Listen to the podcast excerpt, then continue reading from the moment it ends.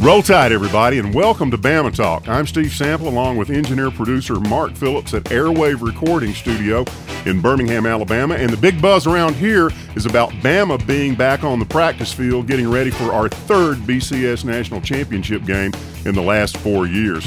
When the Tide shows up in South Beach, it'll be the 60th time they've rolled into a bowl, which is a national record, and a victory over the Vatican's varmints would also extend the National Bowl win record to 34.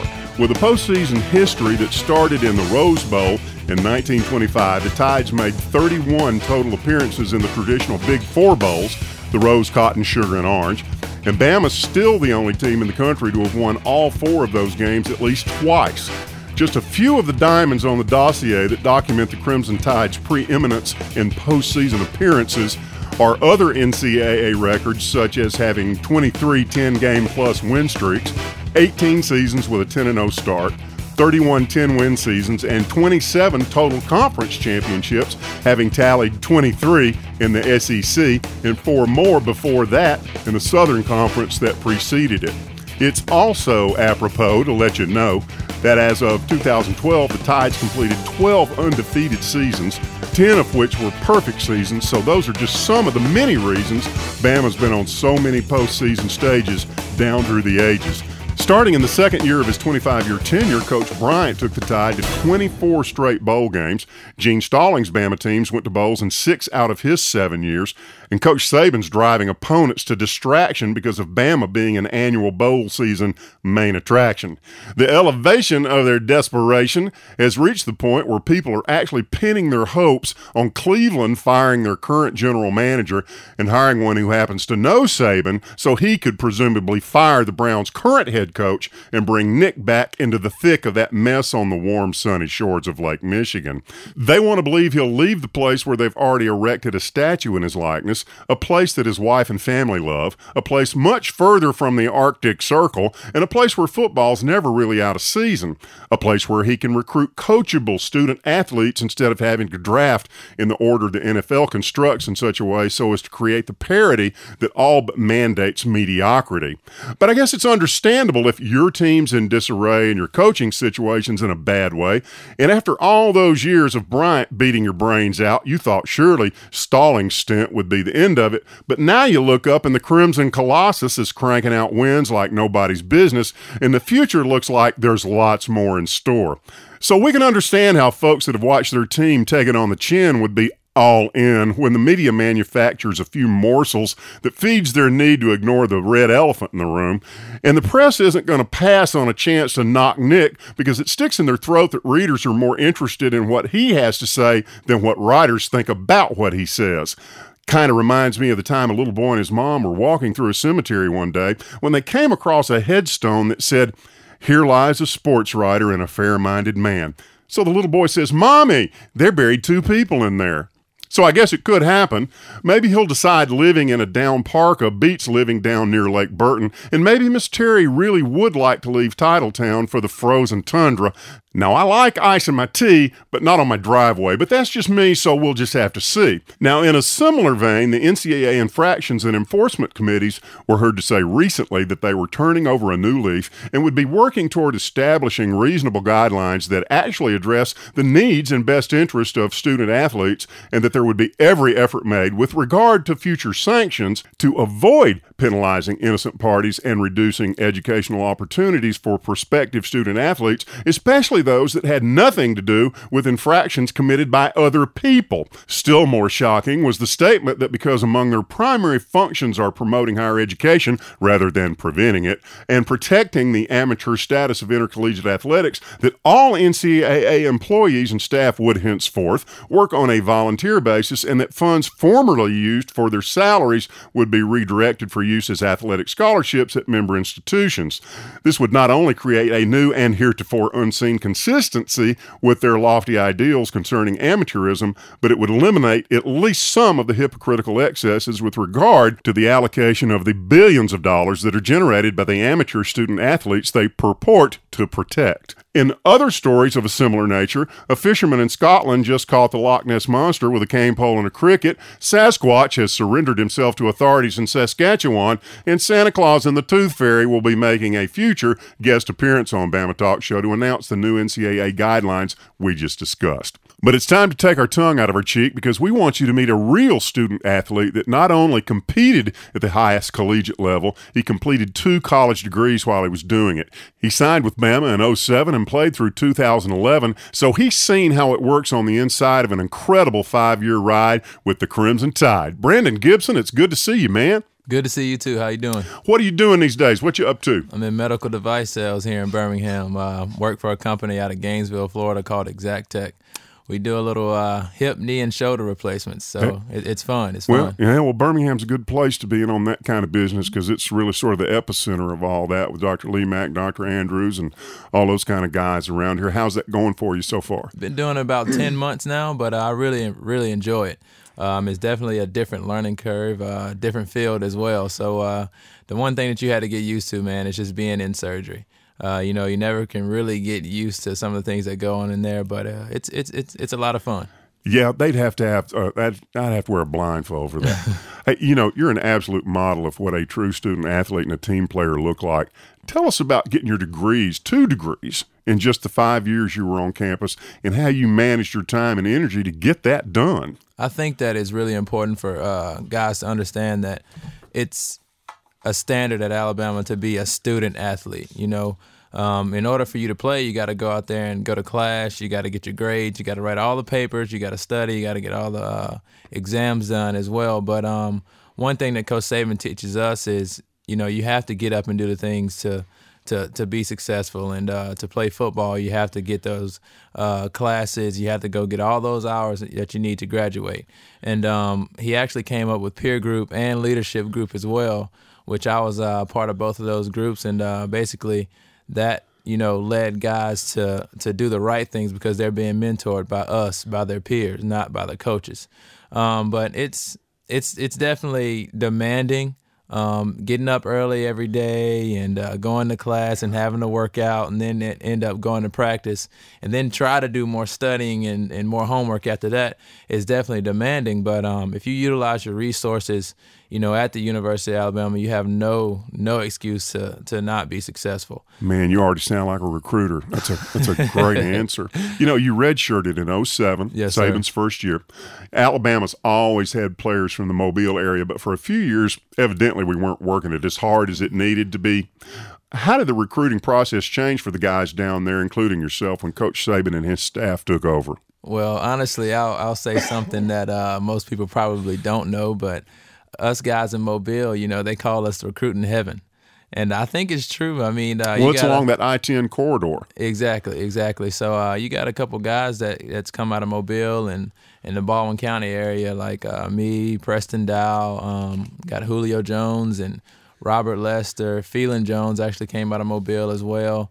Uh, B.J. Scott. Um, Marvin Shinn. I mean, it's it's numerous guys. T.J. Yeldon from Daphne. Oh yeah. Uh, it, it's a lot of guys down there. Um, I guess it's something in the water.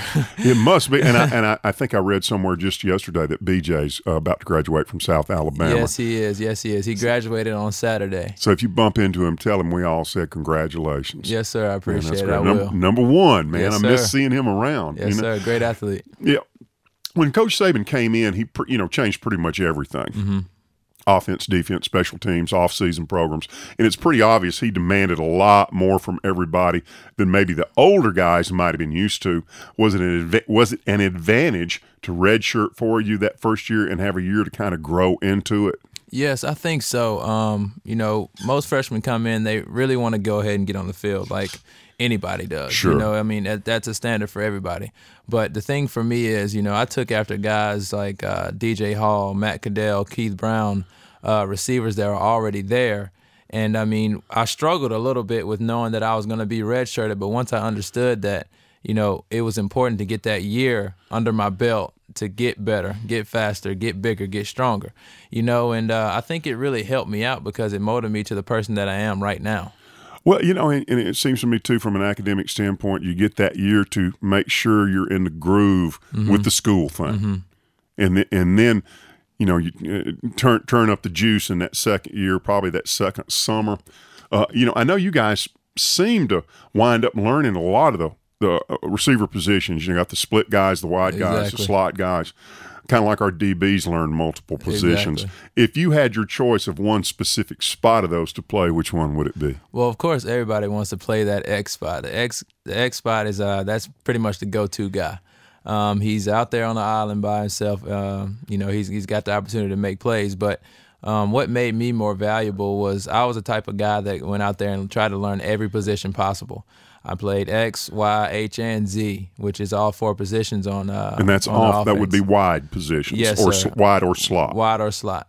And uh, one thing as well, um, I had a good relationship with Coach Williams, Bobby Williams, and uh, I told him, I said, hey, you know, I'm not getting too much playing time on offense. Let me jump on some special teams and prove that I can be out here. So I really wasn't that big play guy, but I knew my role. I knew I was an important piece of the puzzle. So uh, by being on kickoff, kickoff return, punt return, and on offense, you know, playing 20, 30 snaps uh, last year, uh, it, it was a lot of fun. I saw a lot of playing time and uh, experienced a lot of time on that field. Hey, special teams are so important, and, and as we just saw again, what just a few days ago in Atlanta, Mm-hmm. uh, the, that game turned two or three times on huge special team plays. Yes, sir. Uh, I mean, the whole momentum of the game can shift. Field position flips. Uh, the whole tenor of the thing is it, it's amazing. You know, having gone through the process as a receiver, what advice would you give a guy that's just coming in? You know, as far as these like these freshmen, as far as making the most of the opportunities that present themselves and gaining the trust of the coaches, so they feel like they're in a position to put you out there. a few things that I would say is just to be patient. You know, your time's going to come. Everybody wants to go out there and make that big play. Um, to be honest, there's not a lot of Julio Jones. There's not a lot of Amari Coopers. There's not a lot of Christion Jones, guys like that that played as freshmen. But um, as another thing that I would tell them is take after guys who are doing the right things on and off the field. You know, you got your great athletes. Um, for example, uh, Kenny Bell. You know, Kenny Bell, he's he's he's one of my really really good friends, and he's taken time to understand that you know my time will come, and he's become a great player. Sorry for that injury that he just had, but he's come a great player, and it took him a little while to understand that you know his time was going to come, and I just had to tell him he has to be patient, and the rewards will come later on. Well, I tell you what, he's made some big plays in big games. Yes, sir. I mean, he's got had the whole country looking at him.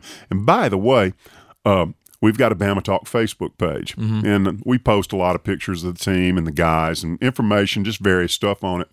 One of the first things we ever posted was a picture of Kenny catching a pass mm-hmm. right after he got the injury here two or three weeks ago. Yes, sir. And it was one of the most viewed pictures in the history of the page. Evidently, Kenny's got an awful lot of good friends. And be sure and tell him we're pulling for him. And Yes, sir. uh, just a great kid, and um, love watching him play. Now, how many? Has he? He's got one more year of eligibility left. I think he does have another year. Um, him and Kevin Norwood. Now, if you let me talk about Kevin Norwood, uh, I'll do that as well. Kevin's a special kid. You know, um, he really didn't jump on the scene until LSU game, the national championship game, where he had to fill in for Marquis Maze. And I'm telling you what, number seven still can't cover him. Exactly, exactly. But um, Kevin's a, a guy who's big. He's physical. He's fast. He's Long. Got, he's got great hands, you know, and he's he's the type of guy that I kind of look at as being like me, you know, um, as far as mentally. You know, he he goes in the weight room. He works hard. He's he's finishing those sprints first, and uh, he he wants to, you know, get the job done in school. He actually just graduated as well, and Kenny Bell did too. Wow, but, that's um, great. I talk to Kevin, you know, every now and then, probably once or twice a week. And uh, before the LSU game, I told him, I said, your, your, your number will be called again. And I said, keep working hard, keep going out there grinding every day in practice. He said, I'm trying. And I said, don't try it. And I said, be like Nike and just do it, you know? and uh, as you can remember, in that LSU game, that last drive, Kevin Norwood had three catches, I think first down catches. And that was the big turning point in the game. You know, we went and won the game with uh, that screen to TJ Yeldon. But I told him after the game, I said, I love you, man. I know I told you that your time would come and you you, you came through. LSU fans got to be having nightmares about him because I tell you what, the, the championship game last year in New Orleans, I mean, you couldn't stop him. Exactly. He he looked like an NFL receiver out there. and he will be a great NFL receiver. And Tyrann Mathieu, couldn't even. He was outmatched. he he could not cover him. Yes, couldn't sir. handle him.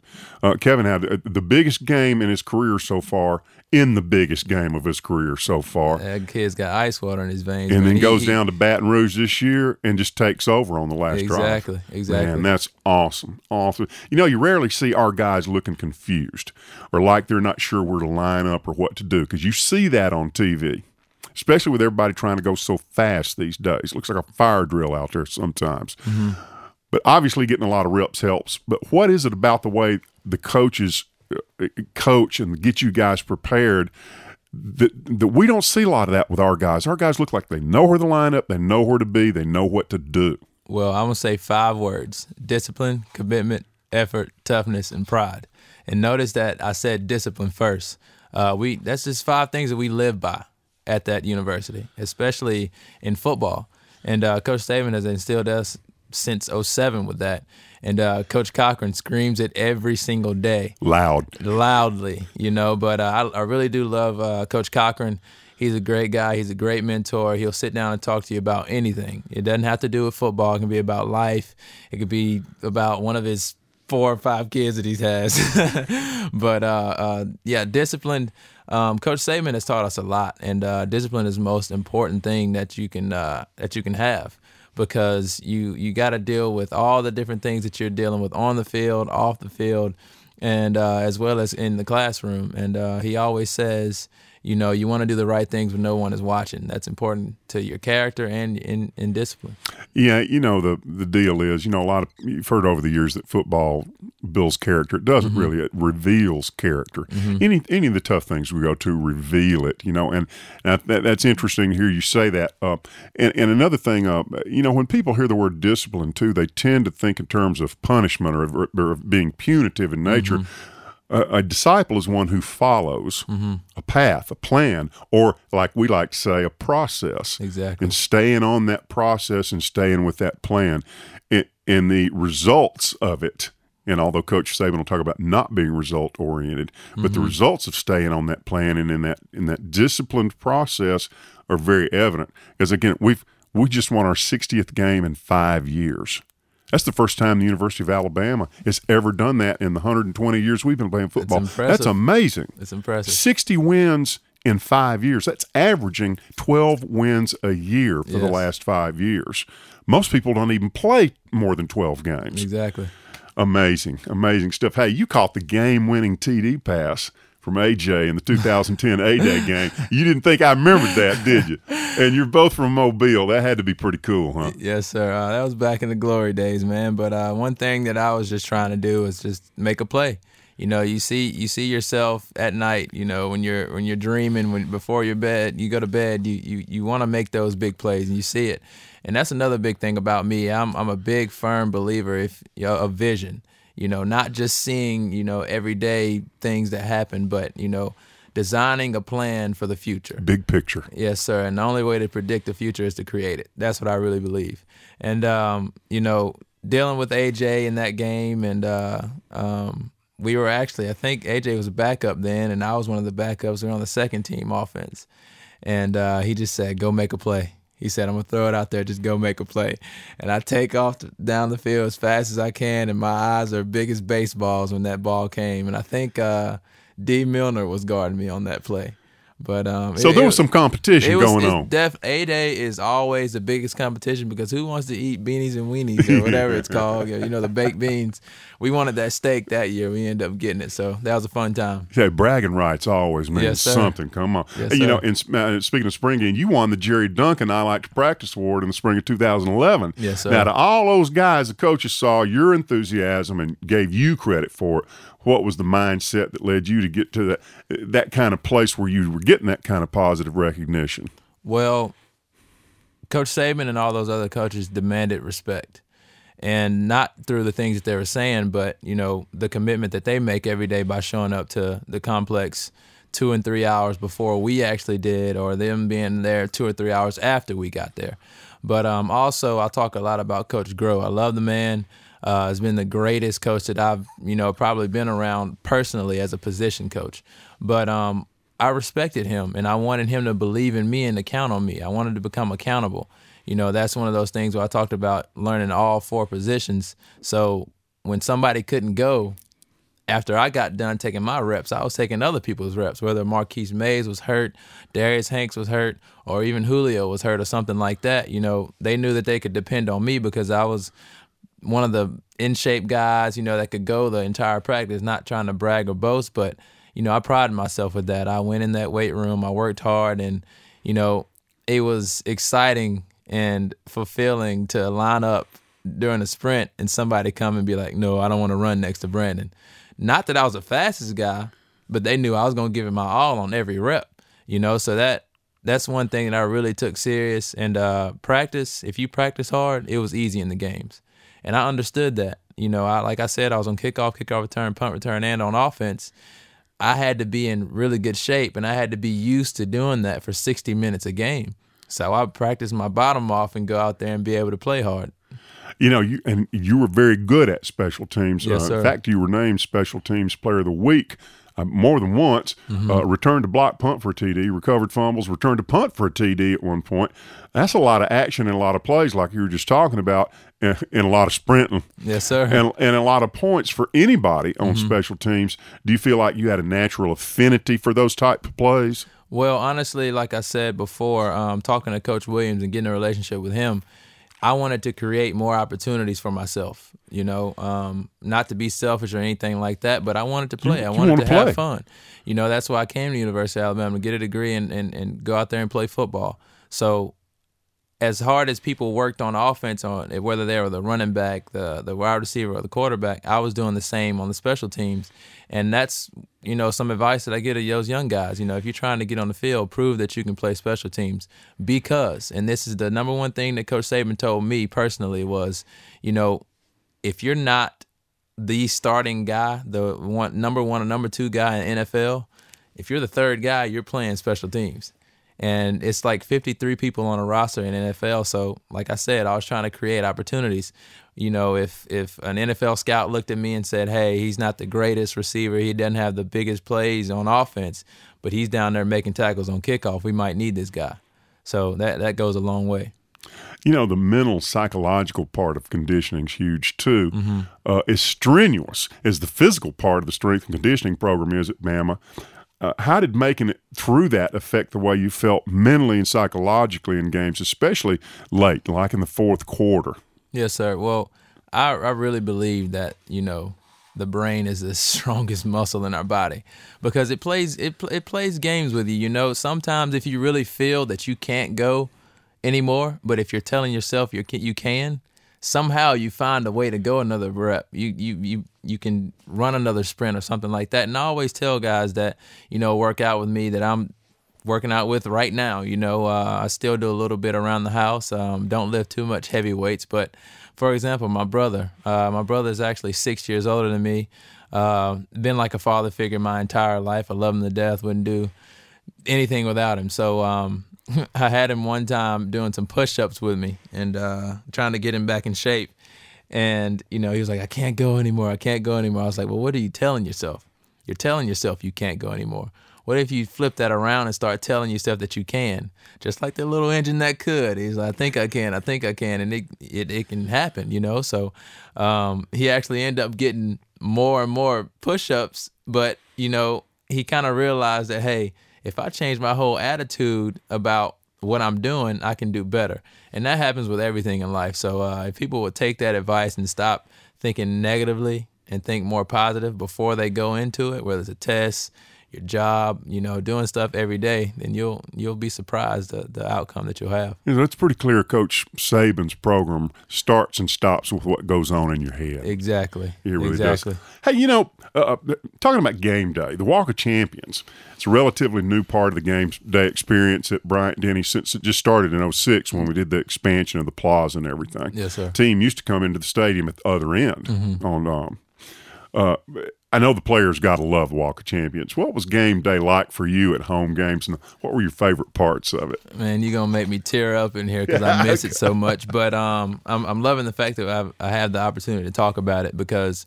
um, Friday nights, you know, that was uh, the the biggest struggle because we would have to stay in the hotel and just that anticipation. Nobody was really thinking about going out or anything like that. We knew we had a job to do, but just the waiting. You know, we loved those eleven o'clock games, those two o'clock games. We couldn't stand to wait around till seven to eight p.m., Ugh. which we always played in those games. But um, game day was it was very special. Was very special. We stayed at the uh, Hotel Capstone right there on Bryant Drive. Yep. And, you know, we would have people coming through wanting autographs, have kids wanting to take pictures, and it it it's fulfilling. You you, you feel really good to be a part of the uh, program.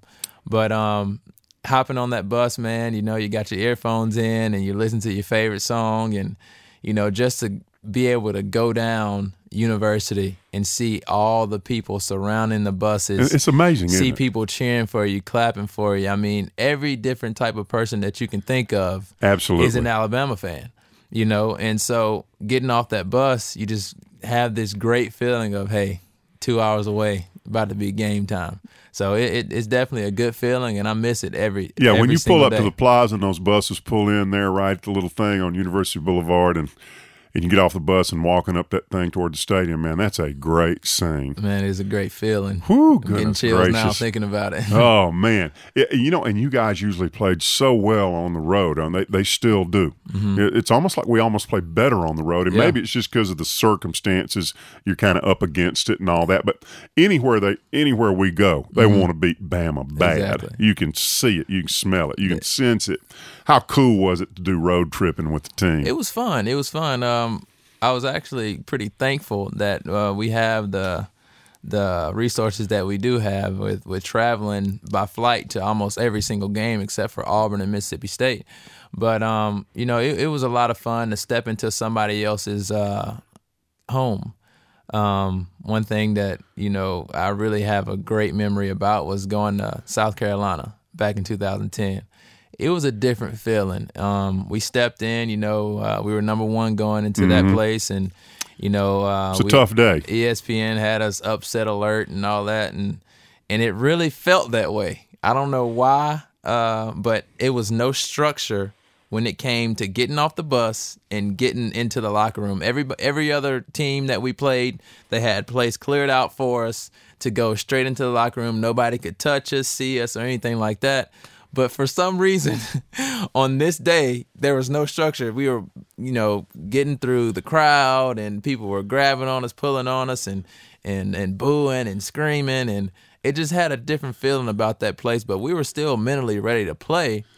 It's just something was there that day that allowed them to play the best game that they've ever played. Oh, in the history of the program. Exactly, and uh, you know it, it was a fun time. You know we made big plays, but we end up uh, slipping up and getting beat that day. I will never I will never say that you know we did this and we did that. I think that they showed up and they beat us. You know, so it was it's it's it's always a fun experience going to to different places, but that time you remember for the rest of your life. well, you know, it's it's similar to the A and M thing this year, and uh, the last few years when we do get beat, Mm-hmm. you usually wind up hearing it because it's somebody played the best game they've ever played. I think and that's that's, what it takes, and that's just about what it takes. Yes, sir. And if Notre Dame beats us, they're gonna have to earn every point of it. Exactly, Now, I don't know how that's gonna go, but they're not just gonna roll it out there and and uh, and cruise to an easy win. That's yeah, for sure. one thing I'll point out, um, you know, most people didn't think that this would be the year for us. You know, they thought, oh, this is the rebuilding year, and uh, the guys are too young. But one thing that most people don't know about our young guys, if they hadn't paid attention, is they keep playing. Because in that Georgia game, nothing seemed to wanted to go our way for a while. You know, it's hard to continue to play through that. You Hey, know, we're down twenty-one to ten with six and a half minutes left in the in the third quarter, and they got the momentum. Exactly.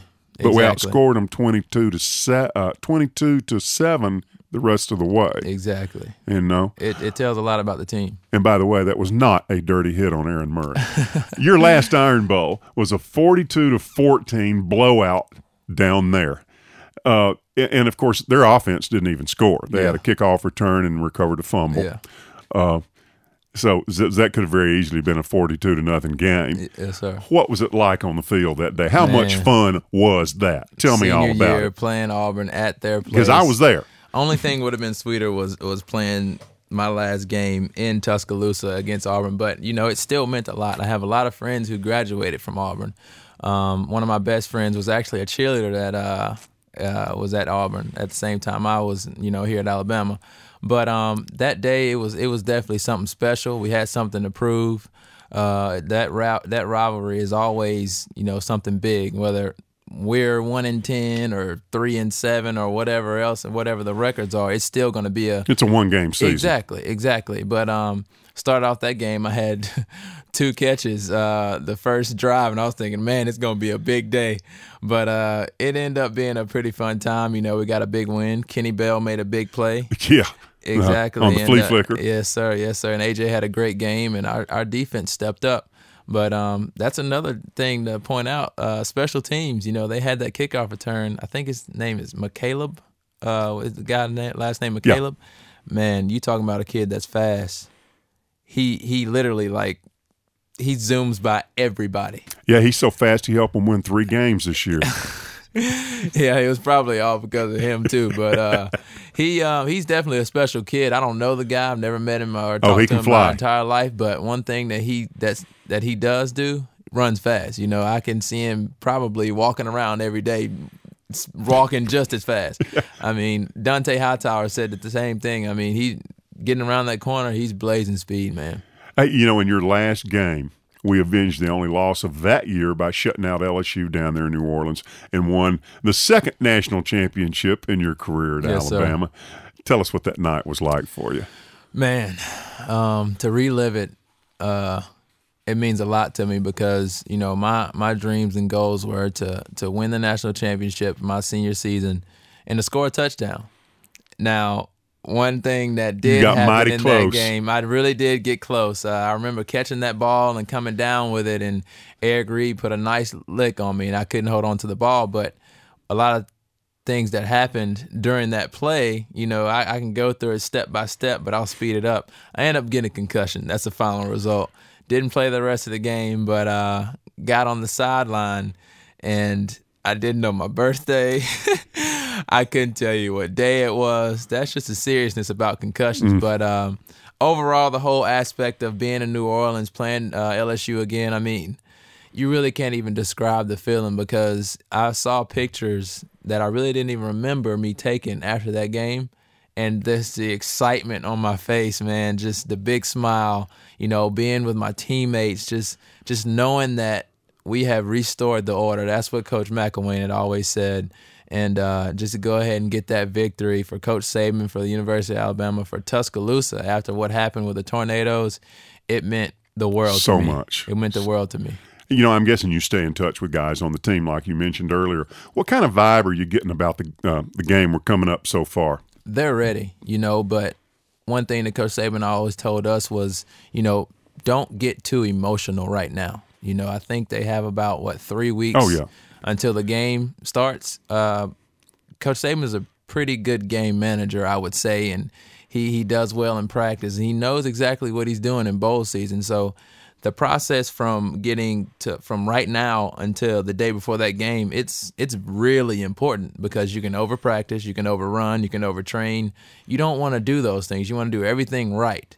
Now, You want to save your bullets for the war. Exactly, exactly. Now I still live in Tuscaloosa. I travel back and forth uh, between here and uh, Tuscaloosa, and uh, you know I see those guys on a regular basis, and they're they're definitely ready. You know, but they're being patient. They're calm and collective. They'll actually start up practice tomorrow, and uh, they got they got a lot to prove. You They know, I would think too. There's a lot of comfort you can take in that he does have such a well orchestrated regimen. The guys to be in as far as weightlifting and workouts and flexibility. There's always going to be something to do. So there's not really going to be any dead time. Mm-hmm. But but he knows enough to know that you know you can't peak for a game in th- that's in three weeks this Yes, week. You know, hey, you did such an incredible job of taking advantage of the opportunities you had at the university. If you were talking to a high school prospect right now that didn't know what he wanted to do or where he wanted to go, what would you tell him? I'd tell him that the University of Alabama is a great school. You know, um, great academics, great football team, great sports overall. But you still have to go with your heart. Now, if Alabama's not the place for you, you will know. But the thing that they have to think about is, you know, it's all about them. You know, um, don't listen. You can listen to advice from your your parents, your coaches, you know, but don't let somebody steer you in the wrong direction that you really don't feel like you need to go. Now, also, you know, saying that, I made my decision on the rest of my life, not the next four or five years of my life, because, you know, you're going to play football in college four or five years. Now, say you're lucky enough to be that top 1% of your football team who goes to NFL, there's no guarantees that you stay in the NFL three to five years. I think the average career is like two and a half now. And you got to think about what are you going to do after that? You know, so it's hard for a 17, 18 year old kid to think about that. And I think that there needs to be some sort of education for it. But one thing that I would tell them is think about the rest of your life, not the next four or five years of your life. You know, like we mentioned earlier, you came into the program the same year as Coach Saban. You guys worked your way back up to the top where Bama has been historically so many times over the last hundred years. Mm-hmm. You've won team awards, earned two degrees. You never lost to Tennessee. Played in Iron Bowl blowouts. Won SEC championships. Won two national championships. Made friendships that'll last a lifetime. What was it like in that last locker room in New Orleans when you knew you're taking off that uniform for the last time? Hurt but at the same time there was excitement there was you know a good attitude of i did what i came here to do you know i have no regrets of course you know over the past five years you're going to have your bad days but our good days you know stood above those bad days and you know i was i was satisfied you know, yeah, I, a good day at Bama is a really good day. Exactly. You know, I don't have any regrets. Like I said, and I created memories that I'll have for the rest of my life. I gained relationships. I got smarter. You know, I played on on two national championship teams.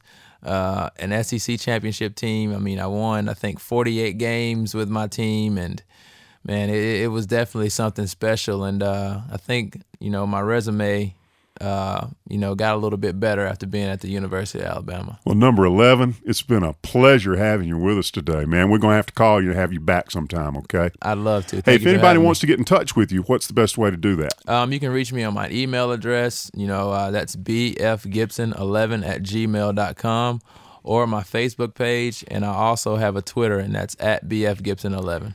Hey, before we get out of here, we want to remind you that if you want to win the retirement game, you've got to have a winning game plan. And let's face it, most of us don't have a good retirement planning playbook yet. If you need to know more about building a better financial future for yourself and your family, go to annuitiesalabama.com today. You'll see that they can help you with strategies that are safe and smart that'll get you across that retirement goal line, but the play clock's running, and successful people don't procrastinate. So give it the priority you and your family deserve now and call a play today. That's annuitiesalabama.com. Hey, we're having a lot of fun with our Bama Talk Facebook page, and we want to remind you to make a point to pop in because we're posting pics and news you'll want to peruse. If you see something you like, it's there to share. So help yourself, and if you enjoy the page, we hope you'll hit that like button and let us know about it. Hey, don't forget that these downloads are free. Not only that, but when you hit the subscribe button, it saves and stores every show so you can listen to any show anytime you like. We know there are Bama fans all over the place, and we want to ask you to tell your friends about us. The easiest way to let them know is just email or text our address at bigbrainsmedia.com. And of course, you can also find us in the podcast section of iTunes or Stitcher. If you don't already have iTunes set up, take time to do that. You'll be glad you did. There's a lot of good stuff there. Now, there's also a free podcast app available for your smartphone or mobile device so you can take us with you and listen while you're driving, maybe as an alternative to sports talk radio, especially if the regular callers tend to make you wonder how they manage to get good cell service in a padded room and who'd want to get close enough to hold the phone for them so they can talk while they're wearing a straitjacket. Now, we don't take calls because we feel like one fool's enough, and I've got that covered. But if you'd like to chime in, just type in steve at bamatalkshow.com and hit send. We'd love to hear from you. We're really enjoying bringing Bama Talk to you, and we appreciate your taking time to listen. We hope you and your family are safe and well and making your way through a very Merry Christmas season. We'll have another Bama Talk Show episode posted again real soon, so be sure and stay tuned. For Mark Phillips and James Spann and all of us here at Big Brains Media, this is Steve Sample saying, till next time, take care, have a blessed day, and roll tide.